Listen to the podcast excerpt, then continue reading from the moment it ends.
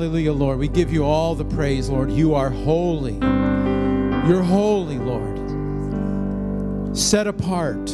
Set apart from all the things of this world. Set apart from sin. Set apart from all that is unrighteous. And yet, Lord, even though you're set apart from all that, you're right here. You're right here in our midst. And I thank you, Lord, that we have been able to worship you, to invoke your presence. As your word says, wherever two or more are gathered, there you are. And that you inhabit the praises of your people. Lord, you are holy. Lord, we just thank you, God, that you're holy and pure and perfect. Lord, I pray that today in all that we hear in a way of a message and all that we would share and fellowship and greeting one another, Lord, would be holy like you.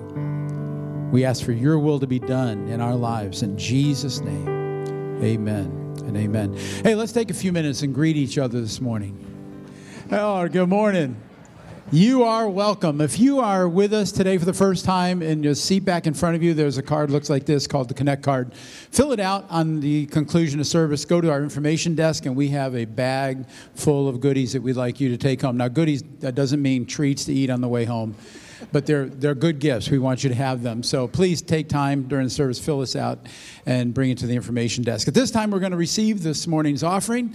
So let's pray, and the ushers will come. Father, we thank you, Lord, for every blessing that you bestow upon us. Lord, we thank you, God, that as we plant seed, you will produce a harvest. That's your word. And I pray that today, Lord God, that we would bring our seed to you and let you do what you do so perfectly. Lord, I pray that you'd bless each gift and each giver. And we ask this in Jesus' name. Amen. Amen.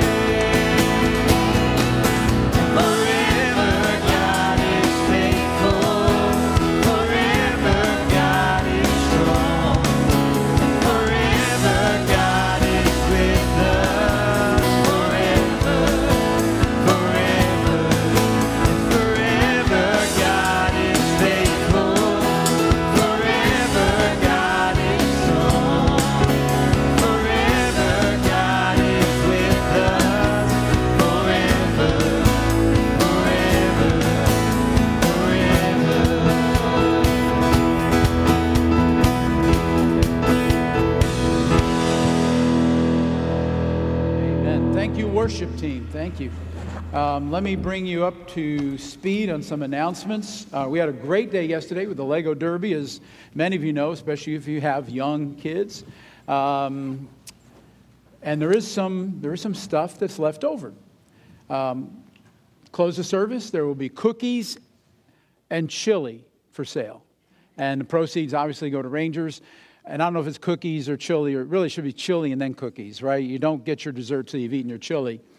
So that'll be for sale. I want to remind you about that. Coming up Saturday is Women's Breakfast for February, and that starts at 9 o'clock in the cafe. Also, a number of things begin to happen in March. March 3rd is our missions convention, and we've got Sam Johnson, founder of Priority One, who's going to be here and give us an update. At night is our international banquet. Hope you begin to plan on what you're going to bring. It always is just a great time. The stuff you bring, the ethnic dishes that you make are just delicious. So begin scheming and strategizing about what you're going to do. And also, actually, the Sunday before that is our annual business meeting immediately following this service. So again, 3rd is Missions Convention. And we have some new offerings for life groups, which used to be Sunday school, but that's an old-fashioned term, so we have to go to life groups. And I don't know if you got this on your way in, but you should have received the bulletin, of course, which I just mentioned a few things. Worldview Magazine, it's the first Sunday of the month. We emphasize missions. Hopefully you got one of those. If you didn't, please do. Find out what we're doing around the world in reaching people for the Lord. Also, there is a list of all the life group offerings that begin March 3rd. And there is some derivation, some things that are going to be a little different. And there were a couple other flyers, and these weren't necessarily be handed out by the greeters, but you can pick one up on your way in. One is Pastor Hans is going to do a 9-week class on teens and money. Okay, this is based on Financial Peace University material. We've subscribed to it. It's for your kids. Get your kids here. This is middle school. Anyone who's in youth group, middle school all the way up through high school. Okay, and all the info is on that sheet. Please get one of those. And concurrent with that, I'll be doing a class once again on Parenting 101, 9 weeks each. So grab one of those flyers. The topics are on the other side. We will spend considerable time on discipline. But there's just a whole lot of information there for parents and for teens. Hope you'll be part of that.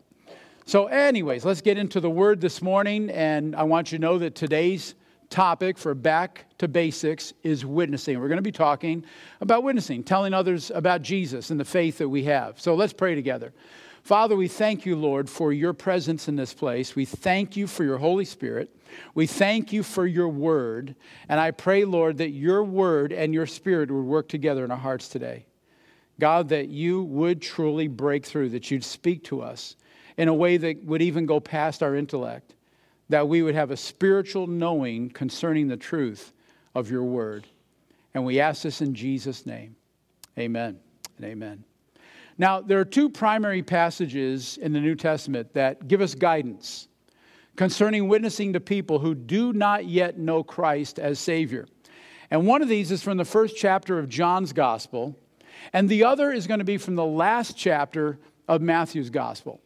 And so I want us to begin by reading from John chapter 1, and we'll pick up at verse 35. John 1, verse 35. The next day, John was there again with two of his disciples. And when he saw Jesus passing by, he said, "Look, the Lamb of God." And when the two disciples heard him say this, they followed Jesus. His two disciples followed Jesus. Turning around, Jesus saw them following and asked, "What do you want?" And they said, "Rabbi," which means teacher, "where are you staying?" "Come," he replied, "and you will see." And so they went and saw where he was staying, and they spent that day with him. It was about 4 p.m. Andrew, Simon Peter's brother, was one of the two who heard what John had said and who had followed Jesus.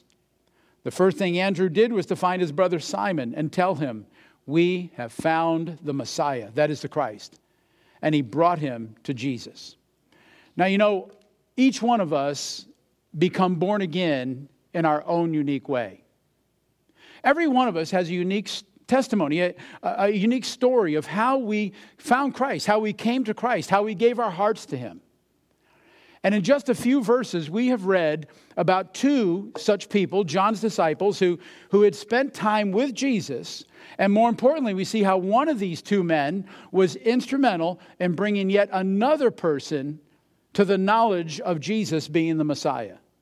We're told here, Andrew was one of those who heard John. He was with John. He followed John, and John said, "Behold, the Lamb of God." There's the Lamb of God. And he decided to follow Jesus. He was compelled to put his faith in Jesus Christ because of John's declaration that Jesus was the Messiah, the Lamb of God. But it doesn't stop there. Once Andrew realizes that Jesus is the Messiah, and we read this, the very first thing that he does is to go to get his brother Simon. Verse 41 said, the first thing Andrew did was to find his brother Simon and to tell him, we have found the Messiah. I'm so glad that it's so clear, it's so definitive for us. The first thing he did once he found out that this man, Jesus, is the Messiah, is to tell his brother. Now, concerning my own experience, I had to travel 1,500 miles away from home back in 1974 to find Jesus. 1,500 miles from Massachusetts all the way to Tulsa, Oklahoma. Because apparently, for some reason, no one in my hometown, no one in my immediate social circles could tell me or would tell me how to get to heaven. But within a short time of becoming born again, I began to write letters home, trying to explain to my family, to friends, what had happened to me. And again, I'm a brand new Christian, and I'm so excited. I wish I could have been closer to family to go get them and bring them to Jesus, but I'm 1,500 miles away. The best I have is to write a letter. And I'll be honest with you, I was lost. I didn't know really how to describe what had happened to me. But I do remember calling home, and this was following when I received the baptism of the Holy Spirit. I remember calling home, and that didn't seem to register to them either. If they couldn't understand salvation, how are they going to understand the baptism in the Holy Spirit and speaking in tongues? And so I had 3.5 months, a little bit frustrated, just really wanting to get home and tell everybody of what I had learned. I understand Andrew's excitement, his enthusiasm. And yet at the same time, that 3.5 months was important because during that period, I really got discipled. So that when I got home, I knew how to tell people. I could not wait. And so I got home at Christmas time, and I was able to tell my friends and my family in person. And in a short period of time, my mother came to Christ. And within a week or two after that, my two sisters got saved. The first people that I shared the gospel with, just like Andrew, were people that I was related to. That's where you begin. And then I also tried to witness to my friends. And sadly, in my ignorance, I blew it. I got to tell you, I wish I could get the opportunity back. It really saddens me to this day. You see, my family knew that I had drastically changed. They knew there was something very different. I mean, almost to them, almost scary, but something different. In fact, there were times, and I shared this with the Young Adults Life Group this morning, I knew this. There were times I shared a bedroom. Originally, my parents lived in a home with 2 bedrooms and 8 children. So mom and dad got their bedroom, and 6 boys got 1 bedroom, and 2 girls got the den, which got turned into a bedroom.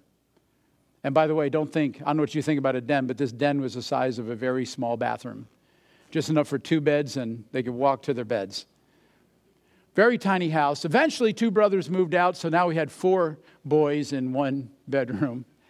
So I had a shared bedroom. I just want to get that across. But now and then, it'd be me alone. And when I was alone, I'd close that door, and I was so in love with Jesus, man. I'd be praying in there. I'd be praying up a storm. I'd be praying in tongues. And I knew my mother was outside listening because she didn't quite understand tongues.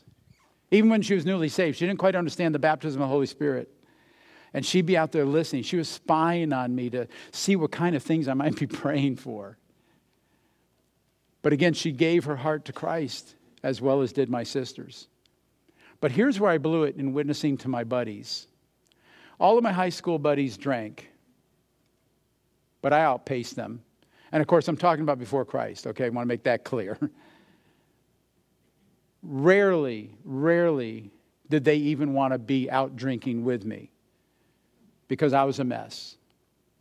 And, you know, I think most of them, I think they probably couldn't imagine me making it to my next birthday because of the excess and being a teenage alcoholic. But then I went away to college, as I said, 1,500 miles from home, got saved, came back, and I can't wait to tell them. I want to get together with them. I want to tell them about Jesus, this Messiah that I found, just like Andrew telling his brother Simon. I wanted them to have what I had. And so I met them where they were, in a bar. And they'd be drinking, and so I knew my love for alcohol. I mean, I got delivered when I got saved. I just wasn't even interested in it. But I'd order a beer with them and sit with them, and I'd probably drink that much off the top, just fake it, nurse it. I don't know. I don't know why I did it now when I look back, but I know I wanted them to know that I was different, but I also wanted them to know that I'm still one of you. I'm still one of them. And so we all sat there, and I would gradually tell them, unravel my story, tell them all that Jesus had done for me. And, you know, and then I'd get to the point where I'd finally want to ask them, you know, how about you accept Jesus into your life like I did? Why not ask him into your heart? And their response was this: you're no different than us. And when I asked them what they meant, they pointed to the beer bottle. Now, you know, that might have been a way out for them. You know what I mean? They knew, they could see what I had. I wasn't imbibing the way that they were, but here I'm telling them I don't need that stuff, and yet I had one with them. Very simply, and here's the problem: my words and my actions weren't lining up. Now, we all hate hypocrisy, but you know what? Non-Christians really hate it in Christians. My intentions were good. I love these guys. I wanted them to know what I knew. I wanted them to be saved. I wanted them to go to church with me. These were my friends. I'd already met the church kids. You know, I found a local church. I didn't want to be their friends. They were like, oh man, they were just so sour and so dour, and every other word that has "our" in it. They were just so... I really didn't, they were no fun. They were Christians, but they were no fun Christians. I wanted my buddies to become Christians because then we could still have fun. Just not drink, just not carouse. I didn't want them to feel like I was trying to portray myself as holier than thou. I wanted to be relatable. I wanted to show them that I was one of them still. And it failed. I failed. And then I realized something that Jesus has said in Matthew 5:13. I saw it afterwards. Matthew 5:13, Jesus said, "You are the salt of the earth. But if the salt loses its saltiness, how can it be made salty again? It's no good. It's no good for anything except to be thrown out and trampled underfoot." And so as soon as I was done sharing the gospel with them, because I had lost my saltiness in the process, they were able to trample right over me. I'm telling you guys, they ran right over me. Basically, they could have said, "You're a hypocrite." They didn't say it, but you could see it. And I feel bad to this day.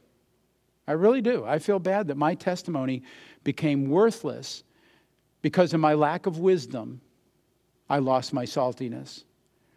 And so today I can only pray that somehow someone else has come along in their lives. I mean, this year will be 50 years since I met Christ for the first time. 50 years. And I would hope that in that period of time that someone else has come into their life, maybe somebody at work, maybe a family member got saved. I truly pray that someday I'll see them in heaven. I don't know where they live. I don't know what they're doing.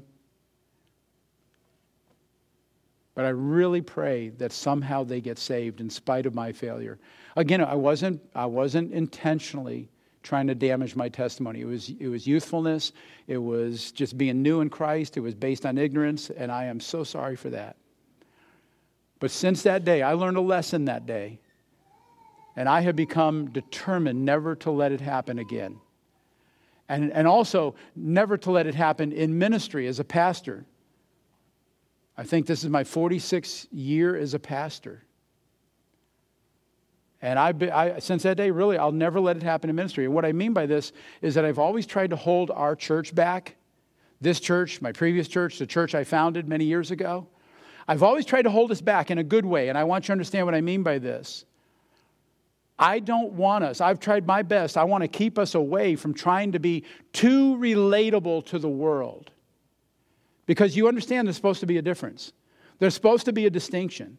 There's supposed to be something about us that's just a little bit different, that might create some curiosity, as it did in my mother and my two sisters.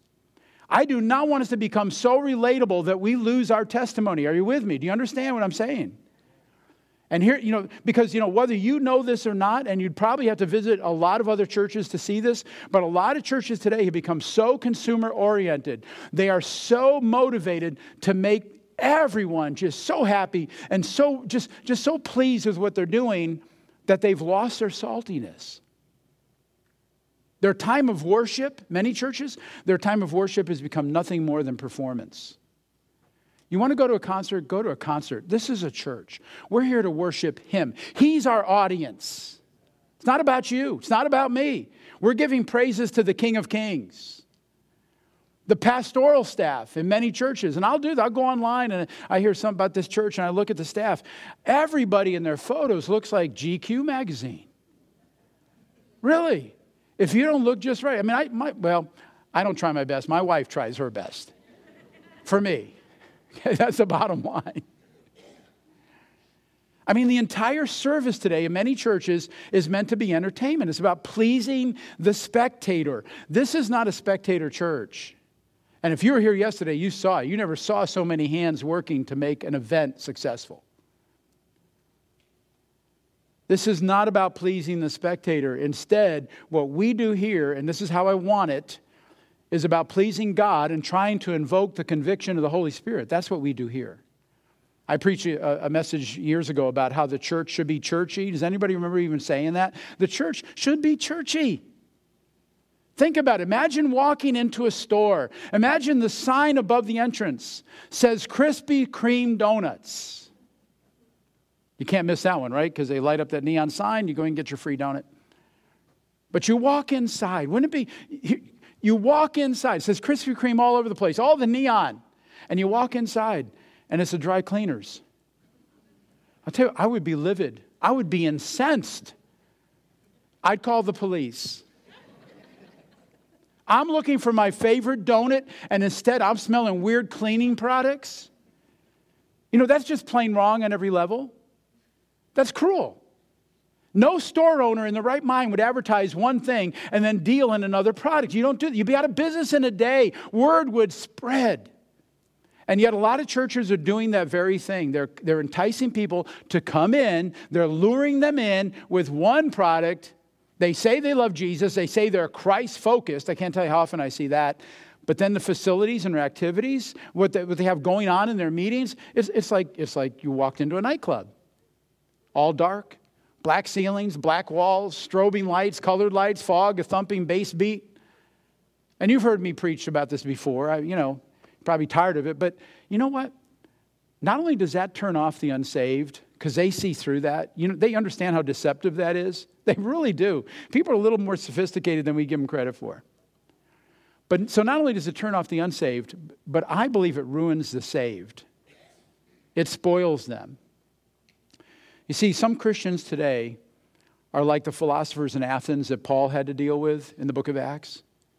Remember the ancient Greeks? They were always looking for something new. Paul shows up. Hey, tell us about a new God. Tell us about a new philosophy. Tell us about a new theology. We want to hear, all they want to hear is new stuff all the time. And they were enraptured with Paul. They couldn't believe. This is brand new. They'd never heard about Jesus. And you know what? Today, Christians are always looking for the latest and the greatest and the coolest. And all the while, the thing that's missing is solid biblical teaching and integrity, because it's being replaced with what itching ears want to hear. And it has spoiled those who are already Christians because they're being given what they want instead of what they need. Believe it or not, the unsaved person in your family, in your neighborhood, they want to go to a church that's churchy. Really, they do. They want to go to church that's churchy because they want it to be authentic. They don't want the show. Really, they wouldn't mind if the worship team sang half a song off key. Really, I mean, they might get a chuckle, but they would expect that because we're church. We're not Nashville. We're not Branson. We're not Lancaster Music Theater, whatever it's called, the American Music Theater. They understand that we're real people doing real, there's a spiel for a church. Anyways, this church, our church, will be what it is as long as I'm your pastor. We need to remain authentic. We may not be perfect, but we are who we are. I'd like to hear about 300 amens on that one, really. I mean, really, we are who we are. Don't pretend to be something you're not. And again, we kick this around in Young Adults Life Group. Just be authentic. Just be real. You're never going to be perfect. You're going to have bad days. And you're not going to be a good witness at work. Don't go in there trying to, you're just nothing phases you. And don't try to manipulate your own emotions. Bottom line, we want Jesus to be preeminent. That means he has to be first. He's who we emphasize. And I want you to know that our church will remain churchy so that you can bring your friends and family into a good place. This is a good place. And ultimately into a relationship with Jesus. That's what it's all about. So anyways, let's get back to Andrew. We need to model his actions. The very first thing Andrew did was to look for his brother, tell him that he'd found the Messiah. And that's something all of us should be doing. Most of us probably have unsaved family members. And more likely, we have family members who used to attend church, possibly this church, but they've drifted away. They're just doing their own thing. And you don't know what to do. Yeah, number one, pray for them. Pray for unsaved loved ones. Unsaved loved ones. Because I know one time years ago, I had a sister-in-law here, and I said, let's pray for our unloved saved ones. Well, She let me know I messed up. Unloved saved ones, yeah. Get it right, okay? It's unsaved loved ones. That's how preachers used to say it. Pray for family members that don't know Jesus. Pray for family members who have drifted away. They just got drawn into a thing. Doesn't mean they hate God. Many of them, they'll go to heaven probably, but they need to be part of the body. Go to them. Here's what you need. Go to them and invite them. Andrew told Simon, what did he say to him?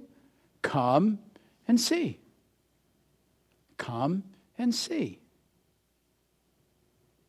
There's no need to strong arm anyone. I'm not asking you to do that. We're not going to go door to door. The minute you go door to door in some kind of campaign, there's a wall up. You know this. Because the people on the other side of the door who don't want to talk to you, they're going to go run and hide. They think you're either Jehovah's Witness or Mormon.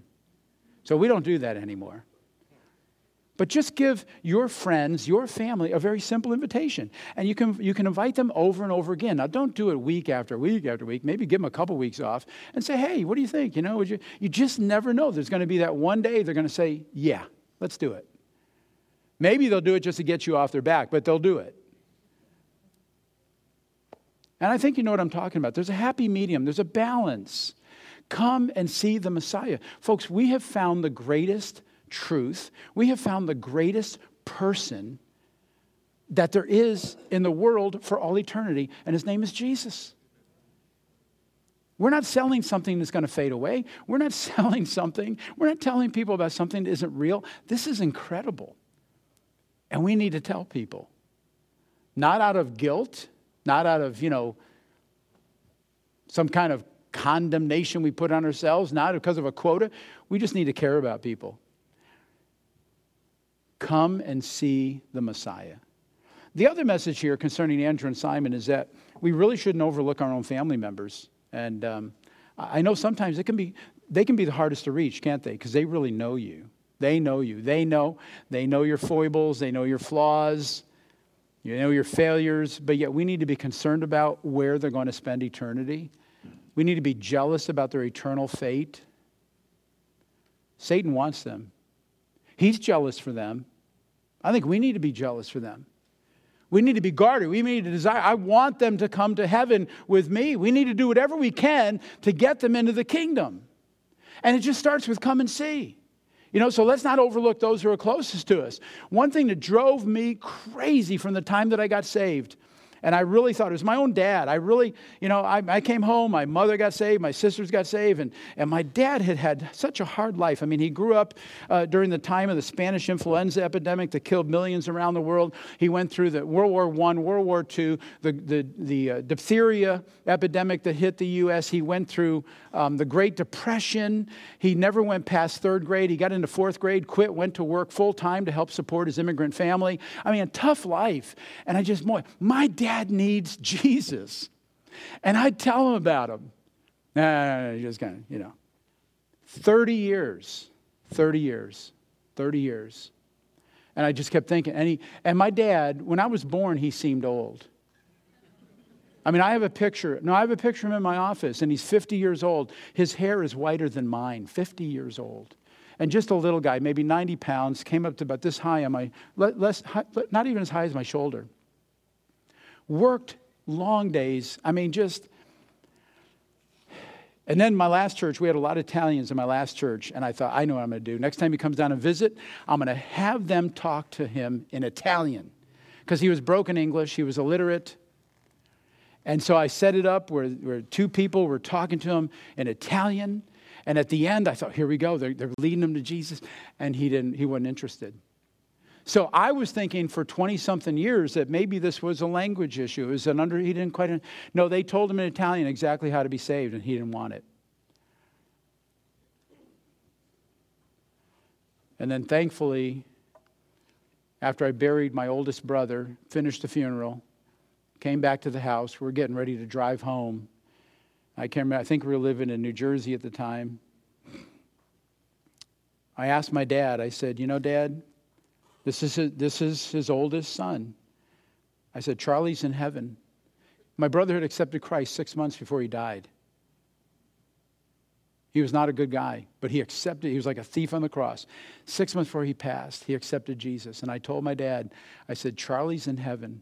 And if you ever want to see him again, you need to have Jesus in your heart too.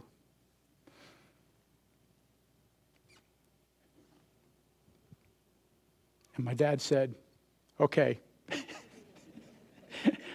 Really? That's it? We recited the sinner's prayer. And of course, I don't want to blame everything on Satan, but the phone starts ringing right there next to us. We ignored it. Went right to voicemail. And the old tape recording machines? So you hear the whole message while I'm praying. And he accepted Jesus at 95 years of age. 89 years of age.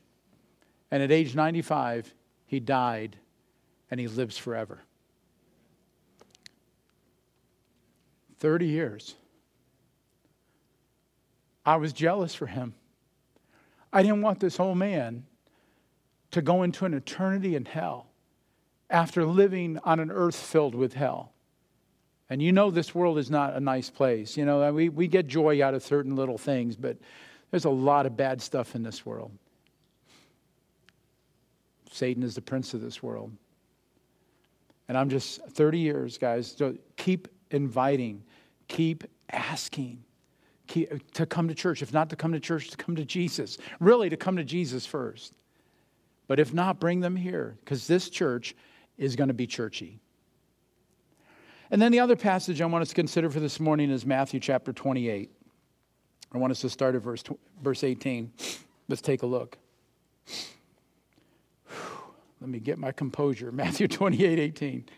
Then Jesus came to them and he said, all authority in heaven and on earth has been given to me. Therefore, go and make disciples of all nations, baptizing them in the name of the Father and of the Son and of the Holy Spirit, and teaching them to obey all that I've commanded you. And surely I'm with you always, even to the end of the age. Okay, so again, John's gospel told us to invite, to come and see. This passage says, go and tell. And I do like the King James version of this. It says, go ye. It says, go ye. It doesn't say, come ye. It says, go ye into all the world. Churches today, I mean, we can advertise our churches for free through social media. We can get the word out about all the events that are happening here at Praise Assembly, and every other church can too. But the way that evangelism is supposed to be done, and it's been 100% effective for over 2,000 years, still works today. The technique that works best is this. Christians, those who know Christ as their Savior, are supposed to individually go out and tell people who don't yet know Jesus. That's how it works. Social media is only going to do so much. If we bought television ads, they only do so much. It's you and I telling someone else about Jesus and praying with them. It's really that simple. Matthew 28:19. Go and make disciples of all nations. And the word nations means in the Greek means, it's a word ethnos, and it means people, meaning anybody. We can and we should share the gospel with anybody. Sharing the good news, and it should be natural. It should be regular. It should be something that we do. Not forced. But just like all the other basics that we've talked about through January into this month, it should be natural. Things like reading the Bible should be natural for us. We're Christians. Praying should be natural for us. We're followers of Christ. We want to talk to our Heavenly Father. Being a witness should be a regular event. And I want to remind you, it doesn't always mean talking. It definitely doesn't mean being confrontative. You don't have to debate the gospel. Please, don't do that. You'll win the debate, but you'll lose that soul. Being a witness means acting, behaving like someone who loves God and believes that Jesus is Savior. That's what it means. It's almost like 1 Peter 3:15. Look at this. And this is how I look at witnessing. 1 Peter 3:15. But in your hearts, revere Christ as Lord. You know Him as Lord. You love Him. Always be prepared to give an answer to everyone or anyone who asks you to give the reason for the hope that you have. But do this with gentleness and respect. Isn't that beautiful? With gentleness and respect. I'm just going to reverse that whole verse. With gentleness and respect, be prepared to give an answer when someone asks you why you believe the way you believe, the way you act a certain way. With gentleness and respect. You know, it's been a few weeks since I shared on the basics of prayer, but do you remember my main emphasis with sharing about prayer is that what's happened over time is teachers and preachers have made it very mystical. They made it super complex to the point where the average Christian struggles with the issue. They now think the same way about witnessing. Witnessing doesn't have to be complex.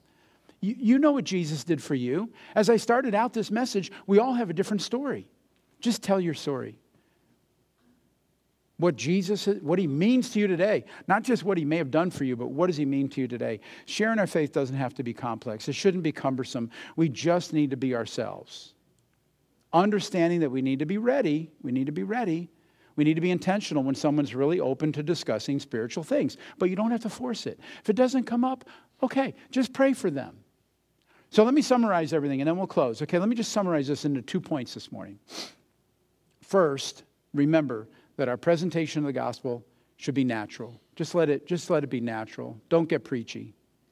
It should be as simple as telling someone how you found the Messiah, how you found Jesus. That's what Andrew did. You don't need to be a Bible scholar. Don't worry about knowing everything about the Bible. You don't have to, because then you're going to get into a debate. You're going to act like some kind of doctrinal expert. You don't have to do that. Just share your testimony. Just share how you today relate to Jesus and be factual. He touched your life. For many of us, it was a radical change, but not for everybody. Some of you are raised in Christian households, and you can share that too. So I'm convinced, though, that Jesus makes a difference in everyone's life, and He'll make a difference in that person's life. That's the first point. Let your presentation be natural. Amen? Then secondly, our motivation should be biblical.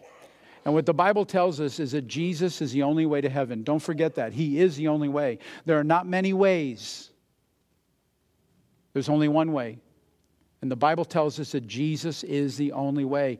2 simple references. All you got to do for today is try to remember the location. John 14:6. Jesus said, I am the way. He's the way to heaven.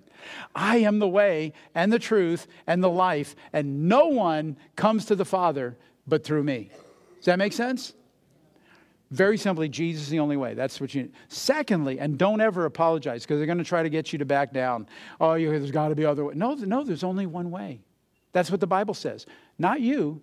You don't have any authority on your own. That's what the Bible says. That's what God says. Okay? Blame God to that other person.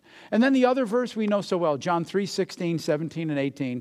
For God so loved the world that he gave his one and only son, Jesus, so that whoever believes in him shall not perish but have eternal life. That's pretty similar to what we just read earlier in the other scripture. Then it says, for God did not send his son into the world to condemn the world. So you have no right to condemn the world either, okay? Jesus didn't come to condemn the world, but to save the world. Whoever believes in him is not condemned, but whoever does not believe stands condemned already because they've not believed in the name of God's one and only Son. What an incredible verse, because it has just enough theology in it to spell out the human condition. Jesus did not come to condemn the world. The world was condemned already. The world was in trouble. That person you're talking to, they're in trouble. They may not, I mean, there are times, trust me, there are times when they feel like, boy, I don't think I made God happy today. They do. They think of God. Every human being has to think of God. There's something imprinted in us. And our job is to set the world free from condemnation, because that was Jesus' job.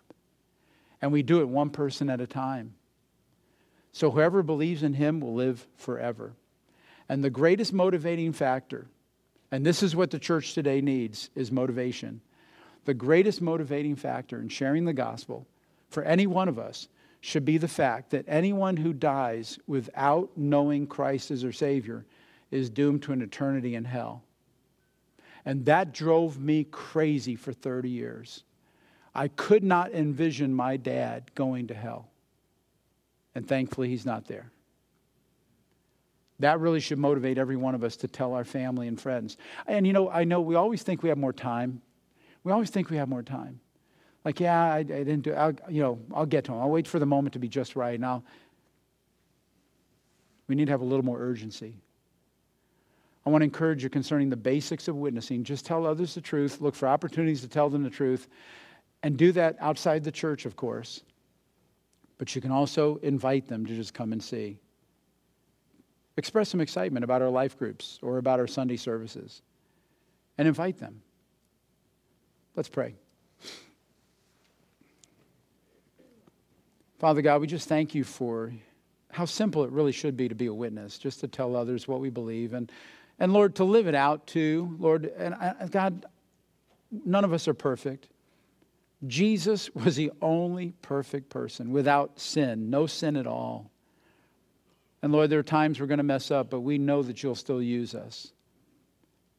And Lord, I pray, God, that you would use us, that you would motivate us to tell our loved ones, those may be backslidden, those who have never heard, those who just kind of rebuked us and maybe rebuffed us, Lord, that we give them another chance and just invite them to come to a church that's churchy, that they would come and see that we have found the Messiah.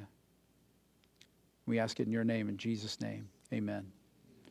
Now listen, I want us to do something real practical, and this is really easy. In the seat back in front of you is a Connect card. On the other side is where you could list prayer requests. I'd like you to take that card out. There's a pen there. Should be a pen there. I want you to write down. Would you write down just a few names of people that you will commit to pray for? Family members who you know need Christ. They need Jesus. I want us to do it before we leave. We're going to pause just for a moment. And just you can add other names later. But I'll tell you what, just for the sake of time, would you add one name at least? Put one name of someone who you love who does not know Jesus. Put their name on there and begin to pray for them. Take that home, okay? We don't want you to turn it in anywhere here. We're not going to pray for them. You're going to pray for them. And I really believe that just by praying for them, they're going to become more and more, if they aren't already, they're going to become more and more heavy on your heart. And you're going to pray more deeply. You're going to pray that God do something. And the beauty is too, I talked about prayer a few weeks ago. When we pray, he hears us. And he answers prayer. So let's do that first and then wait and see what doors God opens up. Pray and invite. Amen? Amen. And I'm going to pray again. But let's stand together as I pray, because I'm going to pray for this, and then I'm going to go ahead and dismiss you in prayer. Let's stand together. Lord God, we know the reality of what you have done in our lives. God, you have turned our lives upside down. You have proven yourself to be real. Lord, you've saved us from our past, from being condemned as the world stands condemned already without you. Lord, you have brought incredible change into our lives, and everyone around us needs this. And so, Lord, I pray, God, that we would come up with a list of people who need you, and God, that we would seek you on their behalf. And Lord, that you'd touch their hearts, that you'd soften their hearts, that you'd begin to bring conviction into their lives. And you can do that through circumstances. You will do it by your own Holy Spirit. So Lord, when we go to pick that fruit and we reach out and say, would you come to church with me this coming Sunday? Or have you ever thought about who Jesus was? Whatever it takes. God, whether it be come and see or us going and telling. Lord, I pray, God, that we would see new doors open, that we'd see hearts that are open and receptive to the truth that Jesus Christ is the only way. Lord, I pray that you'd use each one of us. And Father God, now I pray your blessing in each one of our lives. Lord, I pray that you would use us. We're yours. And we give you thanks, Lord. We ask your blessing on today and this week ahead. In Jesus' name, amen. Amen. God bless you.